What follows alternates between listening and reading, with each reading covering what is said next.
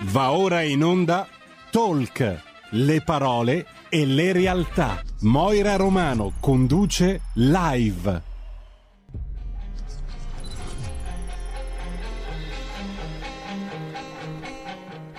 Buongiorno, buongiorno a tutti, benvenuti a live con il programma del lunedì. Buon lunedì 13 settembre e oggi è il primo giorno di scuola praticamente per la maggior parte dei ragazzi che ha cominciato. Infatti auguri a tutti quanti e in bocca al lupo perché questa scuola possa andare avanti per alla grande quest'anno 026620 3529 se avete voglia di intervenire in diretta mentre se volete inviare il whatsapp al 346 6427 756 come avevo anticipato prima nei 5 minuti che ho avuto quest'oggi parleremo di degustazione vini sommelier tutto ciò che, ehm, che insomma il mondo del vino non per niente quest'oggi ospite Galimberti Gabriele che è titolare di un'enoteca buongiorno signor Gabriele benvenuto Buongiorno. Buongiorno. Buongiorno, grazie dell'ospitalità. Niente, grazie a lei per essere qua. Senta, adesso mh, faccio una piccola infarinatura di quello che fa, poi ascoltiamo una canzone e poi andiamo ancora avanti. Allora, lei è titolare di un'inoteca, è sommelier e poi cosa fa ancora? Beh, penso possa bastare. È vero, possa... io direi di, sì, penso che sia proprio un'attività bella impegnativa o sbaglio? Beh, insomma, c'è, da fare un po' su, su tutto il negozio, alla formazione anche, quindi all'organizzare serate, degustazioni, fino a toccare il discorso formazione sommelier, che è un capitolo a parte. Esatto, che adesso tra qualche istante riprendiamo ancora questo capitolo sommelier, intanto ci ascoltiamo una bella canzone di Mina, ma che bontà! Eh, che ci sta proprio tutta anche perché è mezzogiorno quindi la gente adesso è sotto eh, con le gambe sotto al tavolo a mangiare quindi va benissimo. Adesso arriviamo subito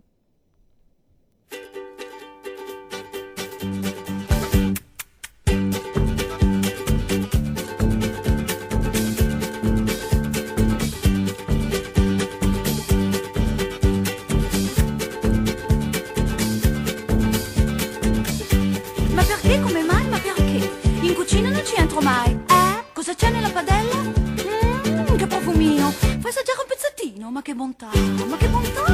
Ma che cos'è questa robina qua? Ma che bontà, ma che bontà. Ma che gustino questa roba qua? Ma che bontà, ma che bontà. Ma che cos'è questa robina qua? Ma che bontà, ma che bontà. Ma che gustino questa roba qua? Vitello delle Ande? No. Bovino della Gallura? No. Ma che cosa sarà mai questa robina qua?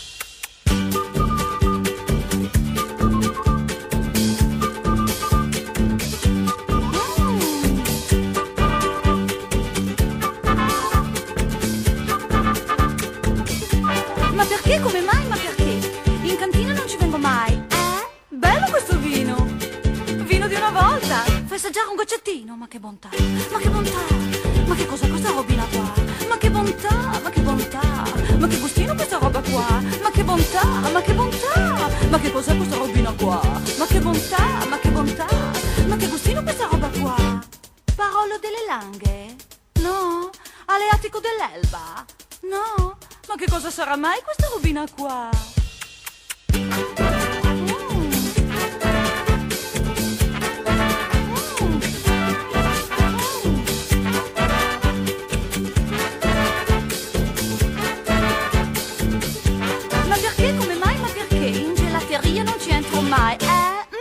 Cioccolato. Dammi un cucchiaino, fai assaggiare un pochettino, ma che bontà, ma che bontà, ma che cos'è questa robina qua? Ma che bontà, ma che bontà, ma che gustino questa roba qua? Ma che bontà, ma che bontà, ma che cos'è questa robina qua? Ma che bontà, ma che bontà, ma che gustino questa roba qua? Cioccolato svizzero? No. Cacao della Bolivia? No. Ma che cosa sarà mai questa robina qua? Ka, ka.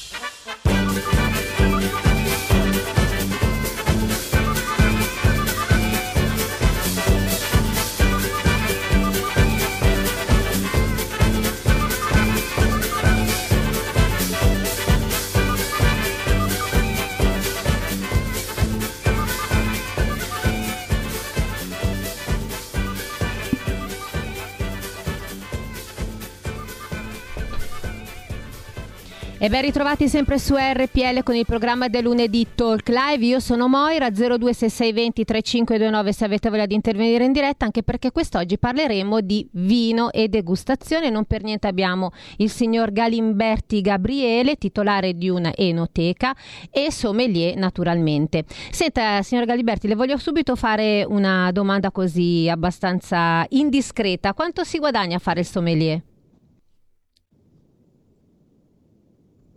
Eh, dipende dove si va a fare il sommelier, che ovviamente il sommelier eh, può essere un profilo eh, che, che, nasce per andare a lavorare nella ristorazione, quindi in prima linea, quindi occuparsi anche di fare servizio e lo stipendio è, è relativo a, a, quello che può essere lo stipendio del settore. Onestamente non, non so neanche darle una cifra eh, precisa, poi ovviamente il sommelier si può occupare anche di altro, come nel nostro caso, quindi eh, mm.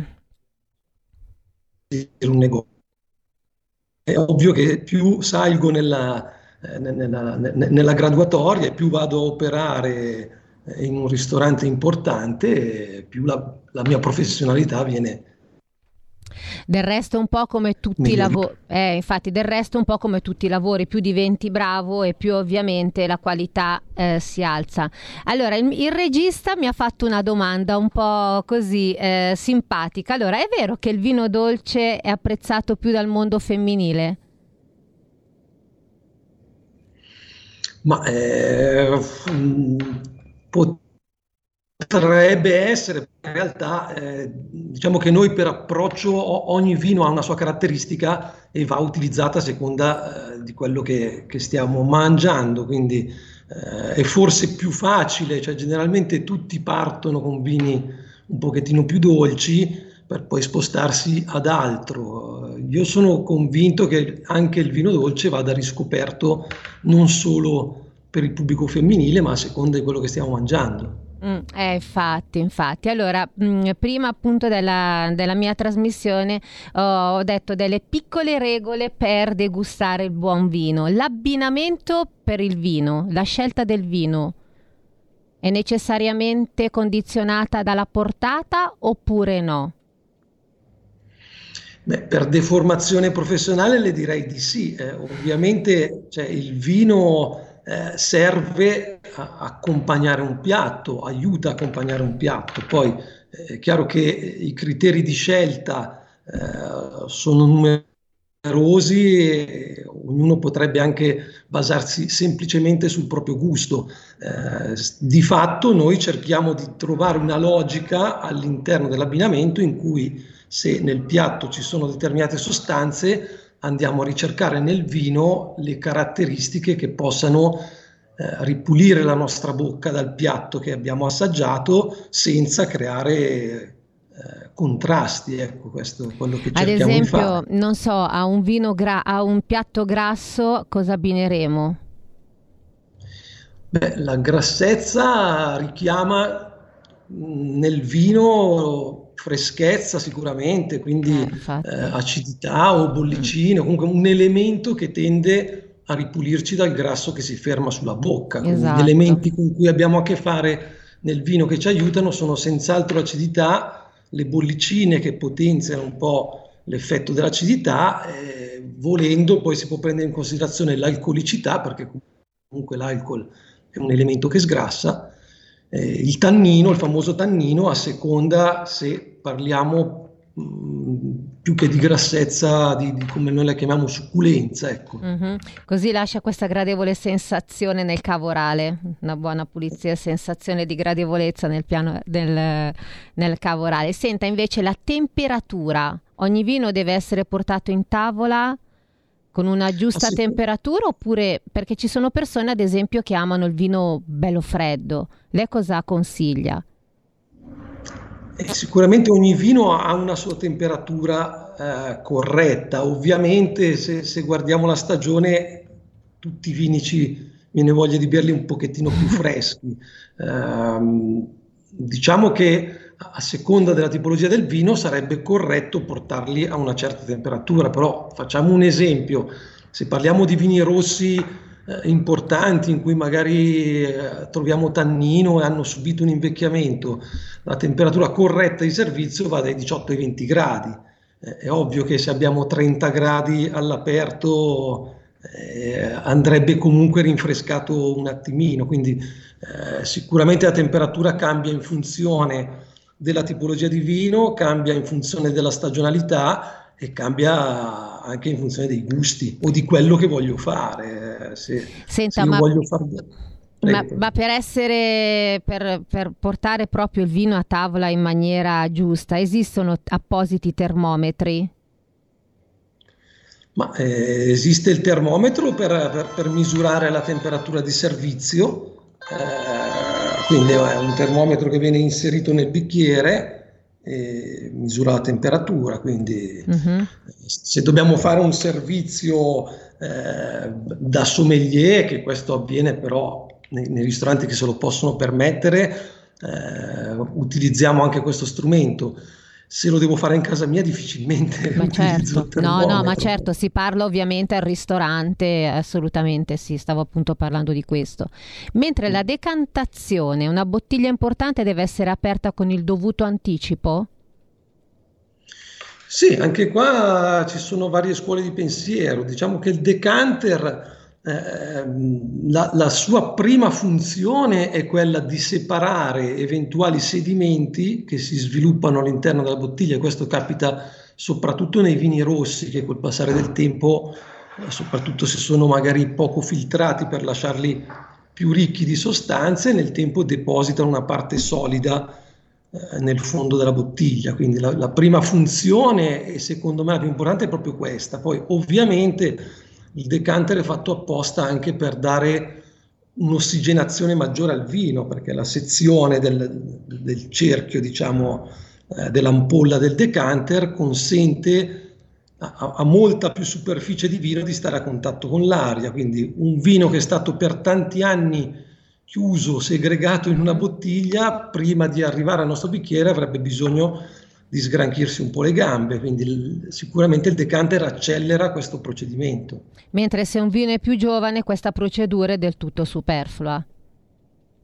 Sì, assolutamente okay. sì, a meno che il vino sia particolarmente torbido o ricco di sostanze eh, che, che, preferirei non finiscano nel bicchiere e qui allora potrei utilizzare eh, il decanter solo per eh, eliminare sostanze di sedimento, però anche qua bisogna capire se i sedimenti all'interno della bottiglia sono voluti o non voluti e qui si Chiaro. apre già un altro capitolo. Assolutamente sì. E invece adesso cominciamo a parlare del bicchiere. Ogni vino ha il suo bicchiere, è vero o non è vero? E per quale motivo sì, ovviamente?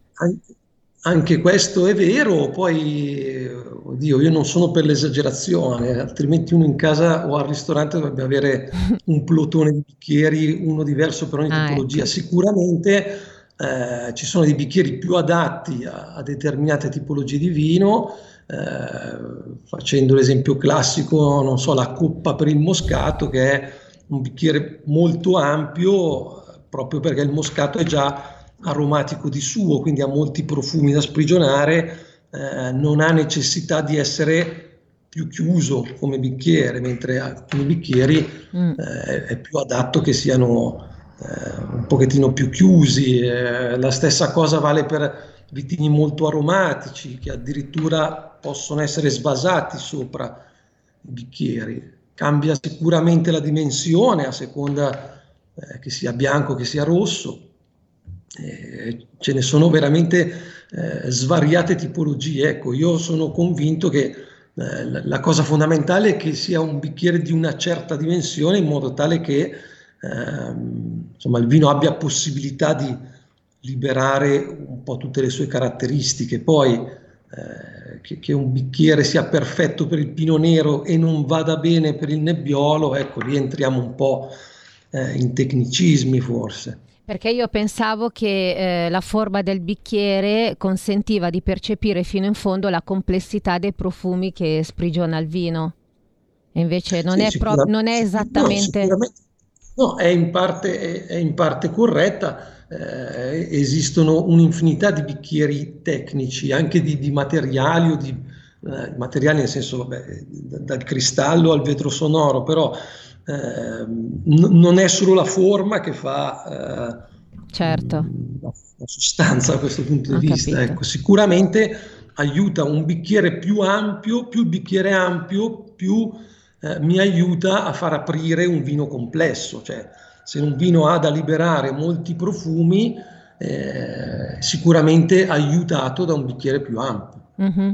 Senta, mentre dopo nella seconda parte mi parla della sua, della sua ovviamente, de, della sua attività di sommelier, del suo, della sua enoteca, però adesso ho delle domandine da fare molto, secondo me, interessanti. L'aspetto visivo durante la degustazione ha una sua rilevanza?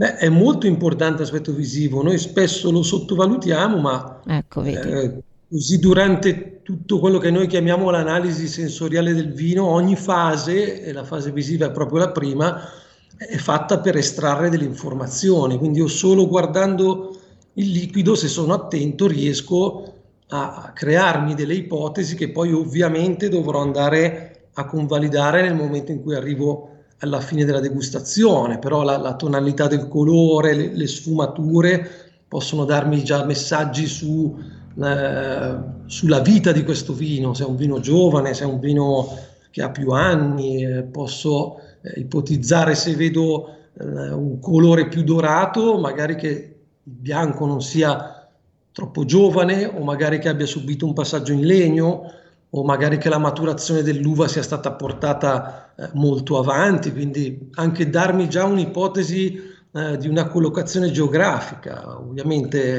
eh, l'oro è più facile ottenerlo in zone in cui abbiamo molto più sole, le tonalità che vanno verso il verde invece dove magari la maturazione dell'uva fa più fatica ad andare avanti, quindi questo è solo un piccolo segnale, questo poi vale allo stesso modo per il rosso, però più mi concentro a osservare, più riesco a estrarre informazioni.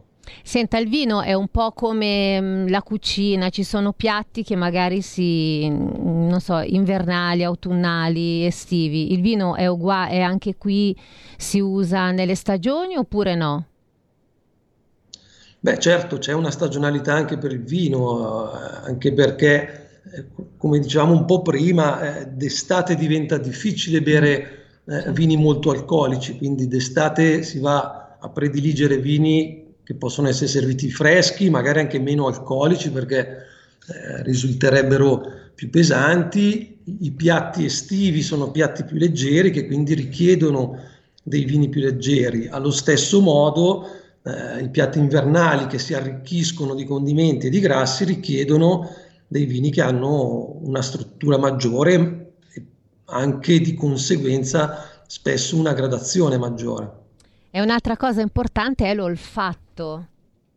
Quindi l'esame eh, olfattivo è... è il primo vero contatto con il vino, ma non tutte le persone però usano l'olfatto oppure lo usano. Ma lo usiamo tutti, però eh, come tutti i sensi va un po' addomesticato e va allenato, quindi eh, spesso percepiamo delle cose ma non sappiamo cosa sono, eh, quindi tutti siamo fortunatamente dotati di olfatto, eh, è solo questione di educarlo mm-hmm. o, o, di educarsi a percepire le cose o comunque ehm, diciamo, passare da, dalla soglia di percezione a una soglia che ci consente di distinguere eh, i profumi che vado a sentire. Questa è, semplicemente una questione di esercizio. Poi ovviamente c'è chi è più dotato, chi, eh, chi lo è meno, però tendenzialmente tutti possiamo arrivare a buoni risultati con l'olfatto. Mi conferma che per consentire un olfatto più eh, forte bisogna far roteare leggermente il bicchiere ed accostarlo al naso?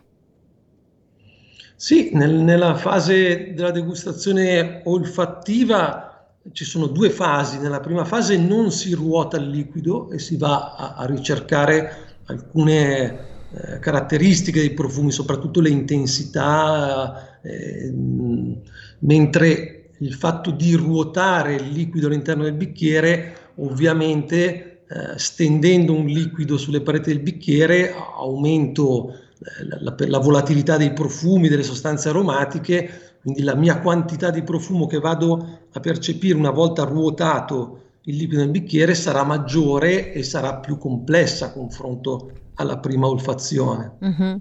E invece adesso c'è la degustazione. Il vino si degusta o si beve?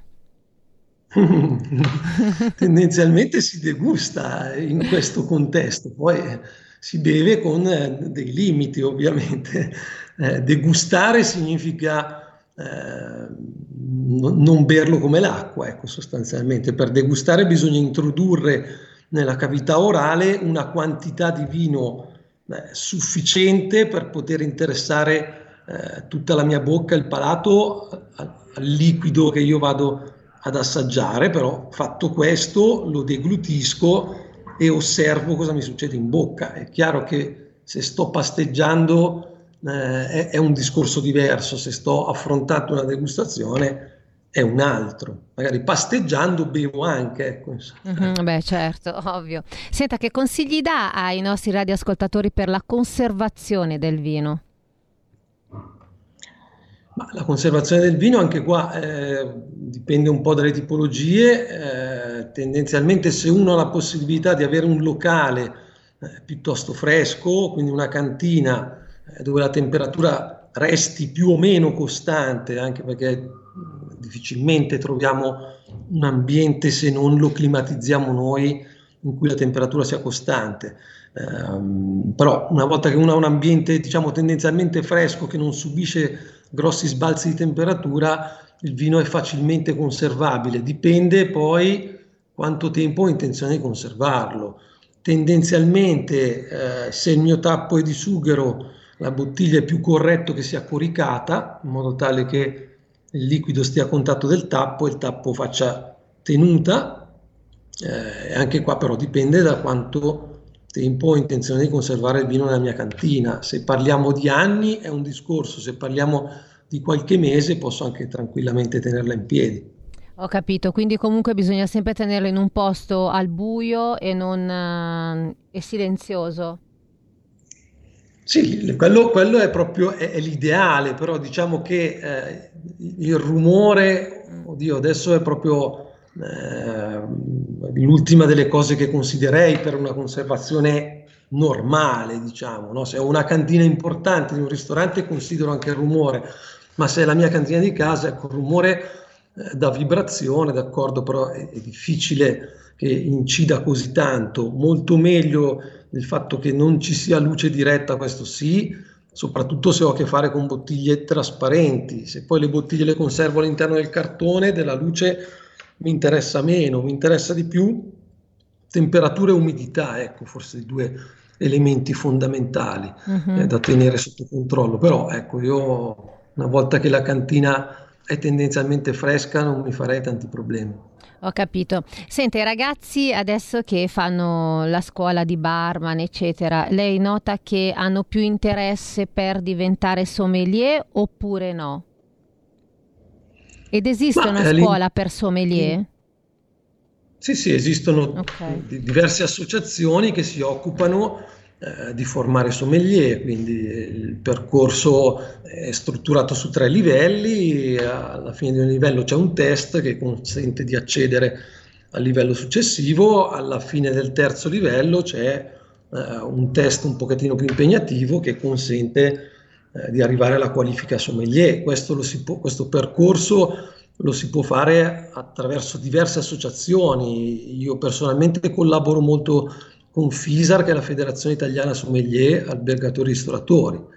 Eh, a onor del vero devo dire che non è l'unica, ovviamente, eh, c'è anche AIS, che è l'Associazione Italiana Sommelier, c'è l'ASPI, uh-huh. che è l'Associazione Sommelier Italiana, Profe- eh, Associazione eh, sommelier professionisti italiana.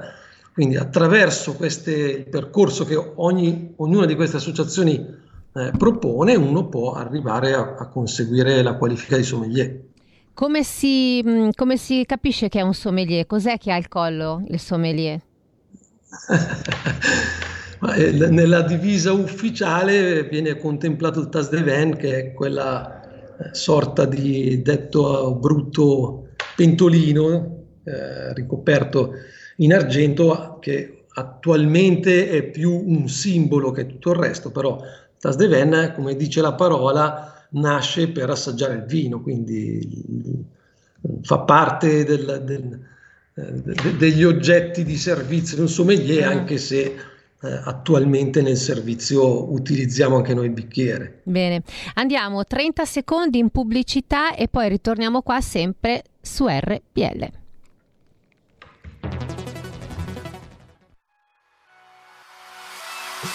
Chi sbaglia paga. Ci metto la firma. Referendum giustizia. 1. Riforma del CSM. Stop allo strapotere delle correnti. 2. Responsabilità diretta dei magistrati. Più tutele per i cittadini. Chi sbaglia paga. 3. Equa valutazione dei magistrati. I magistrati non possono essere controllati solo da altri magistrati. 4. Separazione delle carriere dei magistrati. Stop alle porte girevoli per ruoli e funzioni. 5. Limiti agli abusi della custodia cautelare. Per una giustizia giusta è un equo processo per tutti. 6. Abolizione decreto Severino. Più tutele per sindaci e amministratori. Firma anche tu ai gazebo della Lega nelle piazze e in tutti i municipi d'Italia. Trovi tutte le informazioni sul sito legaonline.it. Chi sbaglia paga. Ci metto la firma. Referendum giustizia.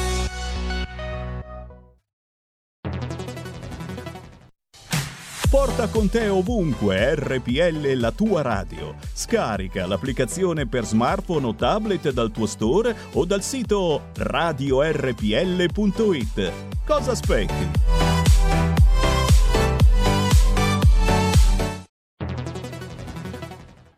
Dal 1849 Brescia è la leonessa d'Italia perché Brescia, i bresciani e le aziende bresciane non mollano mai. La Sargom di Rodengo Saiano Brescianissima è sempre più forte per vendere, lavorare e trasformare articoli gomma plastica tecnico-industriali. Alla Sargom potete inoltre trovare tubi gomma e plastica per aspirazione mandata aria, acqua, acidi, solventi e abrasivi, le cui caratteristiche e schede tecniche sono nel sito www.sargom.it. Grazie Brescia, da Sargom Rodengo Saiano, Brescia.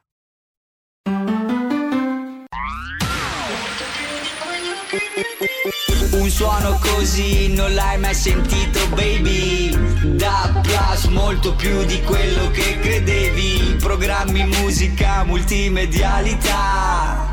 Da Plus suono nuovo di alta qualità. Digital Radio Il suono perfetto. DAB Plus. Anche RPL, la tua radio, è in Digital Radio Stai ascoltando RPL. La tua voce libera, senza filtri né censura. La tua radio.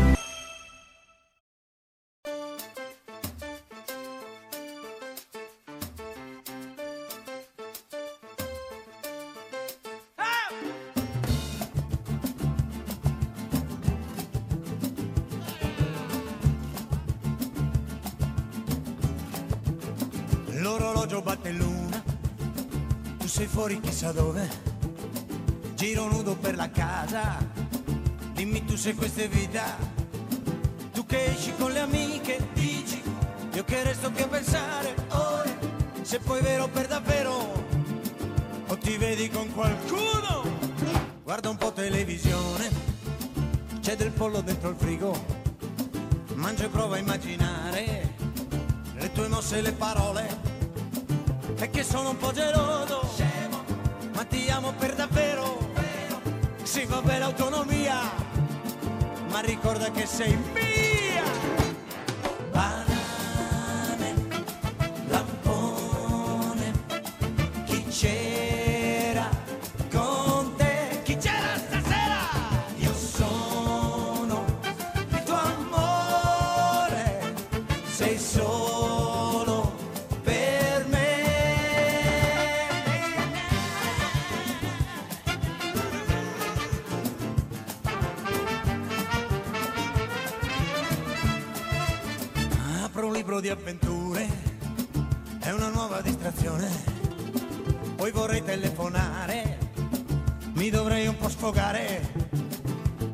Assai nervoso, sono le due, tu sei lontana, quasi quasi cado in piedi, vado a casa di Maria. sentito l'ascensore, gira chiave nel portone, faccio finta di dormire. E tu invece vuoi parlare. Sono stata a chiacchierare ore, ogni tanto sai ci vuole, ci vuole, hanno tutte dei problemi, per fortuna io ho te amore. Banane,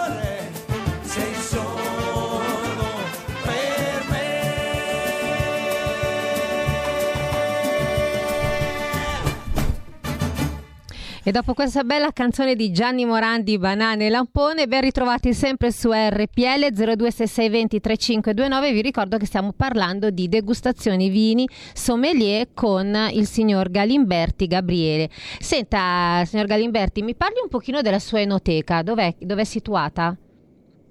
Allora, noi ci troviamo a Bareggio, che eh, è un paese nell'ovest milanese, diciamo.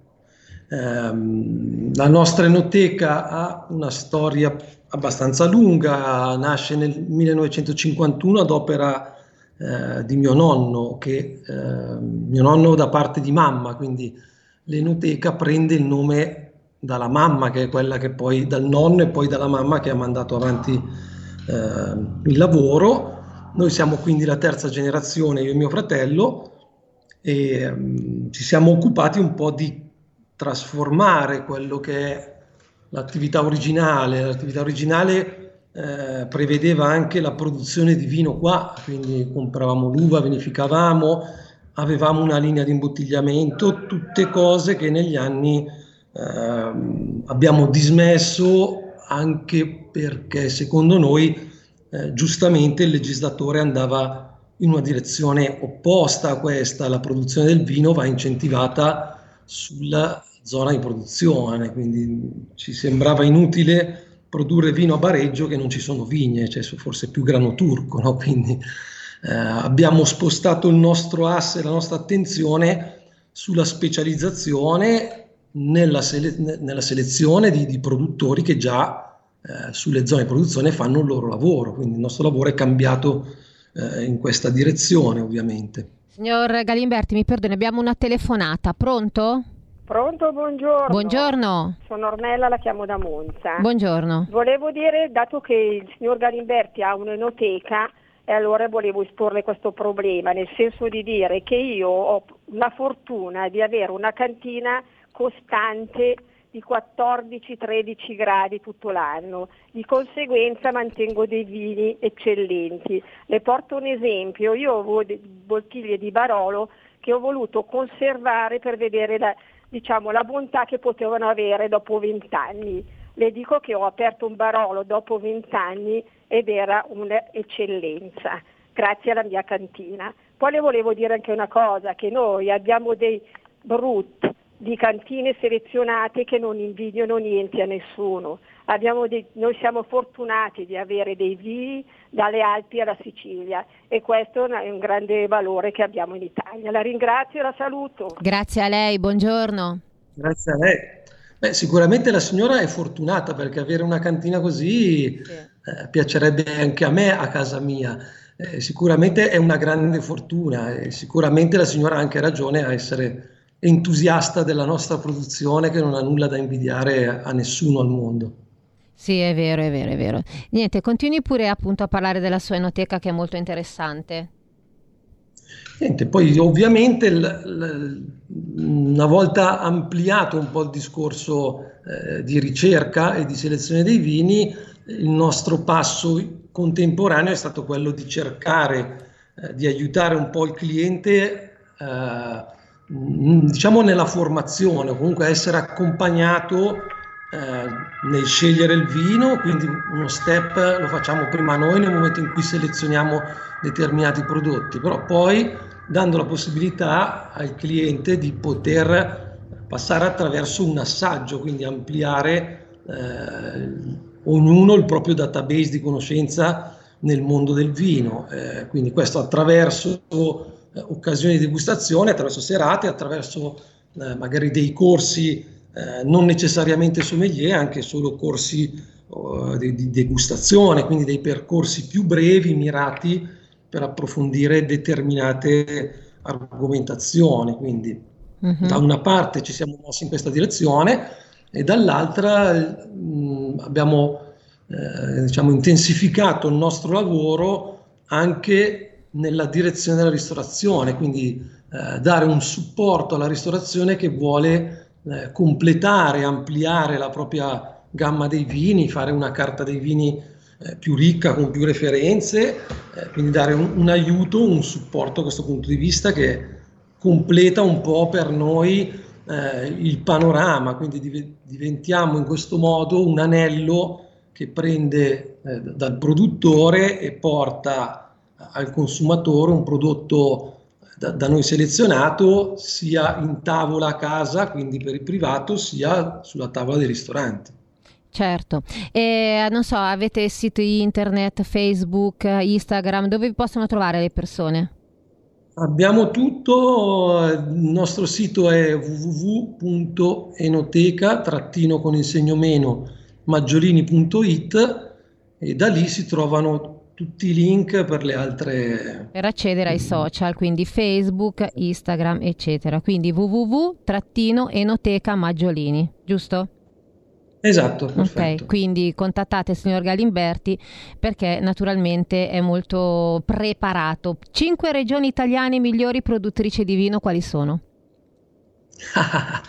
Domanda tra bocchetto. Beh, devo, devo assolutamente considerare la Lombardia perché eh, penso che sia una cosa che faccia piacere a tutti noi, però eh, nella ricerca dei vini noi abbiamo sempre cercato di dare un'importanza a quella che è la territorialità. Quindi il nostro territorio, anche se spesso bistrattato e non sempre riconosciuto a livello mondiale o nazionale, è un territorio molto ricco ed è ricco di eccellenze. Sulle altre regioni metterei par condicio, nel senso che sono tutte ormai in Italia fortunatamente di altissimo livello. Eh, potrei muovermi magari per, le, per, i miei gusti o per le mie simpatie e anche per questioni di vicinanza e visto che io poi non vivo qui ma vivo in Piemonte, eh mi verrebbe da citare il Piemonte che per, eh, insomma, per storia e per tante altre cose è sicuramente importante. Poi ovviamente ogni regione ha il suo bello. Io quest'anno ero in campagna eh, a passare le mie vacanze e devo dire che cioè, come ricchezza di, di, vitigni autoctoni la campagna forse è una delle più interessanti, il greco, Senta, il fiano, allora, allora, diciamo cioè. che mh, mm, riguardo un attimo la domanda. Allora, un itinerario delle cinque regioni italiane più famose di vino, dai, per la produzione di vino.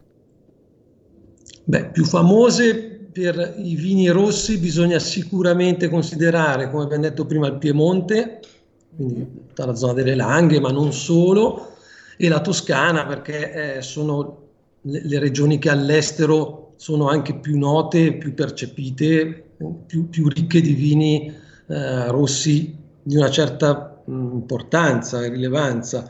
Si può aggiungere il Veneto per chiudere la trilogia, diciamo per farla proprio in soldoni, eh, Barolo e Barbaresco per il Piemonte, Brunello e, e compagnia per eh, la Toscana, l'Amarone per il Veneto, è un po' la, la trilogia delle regioni importanti. Eh? L'Emilia Romagna?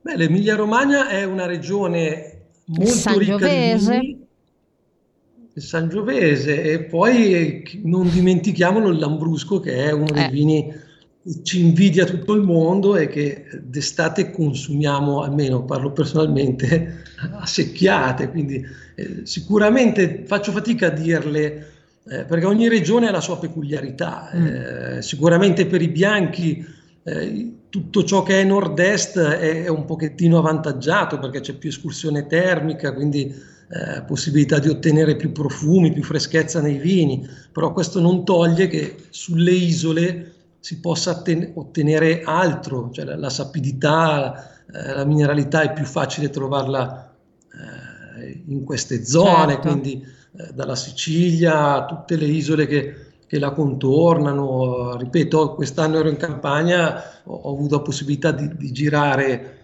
parecchio, sono stato a Procida, eh, anche Ischia producono vini unici, tutto quello che è la costiera amalfitana è, è non solo un panorama meraviglioso, ma è un bacino di, di vitigni eh, che, che in altre parti anche d'Italia non troviamo, la Pepella, la Biancaterra, cioè sono delle cose uniche sicuramente, quindi eh, il sud Italia è ricco in altro modo, eh, quindi la Puglia senz'altro è una regione che si è ammodernata molto negli ultimi anni, quindi eh, il primitivo è un po' sotto gli occhi di tutti, vuoi per il turismo che è cresciuto tantissimo, quanti italiani passano le loro vacanze nel Salento, al ritorno a casa è, è- è molto più facile andare a ricercare queste eccellenze. Ma non so la- se ne ho citate 5, forse ne ho Sì. citate di più, potrei andare No, avanti. no, ma io direi che senta, la Puglia, la Sicilia e la Sardegna è vero che hanno delle cantine eccellenti, però le, lascio- le faccio questa domanda, ma un secondo perché abbiamo un ascoltatore in linea. Pronto? Pronto? È in linea? Radio Padania? Sì, buongiorno. Siamo noi, siamo Buongiorno. noi.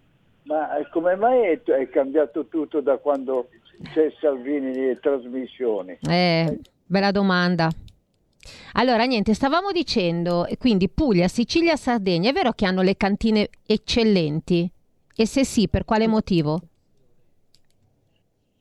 Ma eh, per quale motivo? Perché la produzione in Italia fortunatamente ovunque si è alzata eh, di livello qualitativo, no? E, eh, diciamo regioni eh, co- come la Puglia, che ripeto, secondo me ha, ha trovato un ammodernamento eh, molto più recente del- della propria produzione, eh, grazie anche a persone che hanno deciso di riconvertire la loro produzione non più a produzione di quantità, ma a produzione di qualità, quindi riducendo le rese, eh, investendo anche nella costruzione di cantine eh, più funzionali, quindi mh, ovunque mi verrebbe da dire eh, questo è valido, ehm, mh, non citerei solo queste regioni, ecco. Sicuramente la Puglia la citerei come una delle regioni insieme alla Calabria che si è eh, ammodernata forse più di recente, ecco, confronto a altre regioni che ha- hanno una storia ehm, di produzione forse più lunga, ecco. Bene, abbiamo giusto 5 minuti a disposizione. Che cosa vuole dire radioascoltatori? Le lascio la di parola. bere, di, di di bere consapevolmente Bravo. e di, bere sempre più informati perché eh, il vino fa parte della nostra cultura ed è giusto che sia anche apprezzato non solo perché ci piace, ma anche perché dentro contiene delle informazioni che fanno parte eh, del nostro patrimonio. Quindi sicuramente eh, documentarsi e bere con una prospettiva diversa che semplicemente eh, accompagnare un cibo è una cosa che eh, secondo me aiuta tutto il nostro settore, eh, turismo compreso. Bene, bene, bene. Ricordiamo i contatti per la sua enoteca Maggiolini così. Mm, Fa anche mm, eh, servizi online? Sì, sì, dal Ok. sito si vede. Perfetto, quindi mm, a Enoteca Maggiolini, ripeti- ripeta pure il contatto che è www. www.enoteca trattino col segno meno maggiolini.it Bene, signor Galimberti, grazie per essere stato con noi, è stato veramente molto utile, un discorso veramente eccellente, insomma, eh, si vede che è proprio pratico di vino. Da quanti anni è che fa questo lavoro? è da sempre, sono nato così. infatti, infatti. Bene, bene, dai. In bocca al lupo per tutto, a presto, grazie. Grazie, grazie a voi per la possibilità. Grazie, grazie. Invece radioascoltatori di RPL, grazie per averci ascoltato. Mi raccomando, andate su Facebook, cliccate il mi piace, condividete la puntata. Ci risentiamo e ci rivediamo sempre qua su RPL settimana prossima con un'altra intervista bella e importante. Arrivederci e buon lunedì a tutti. Avete ascoltato live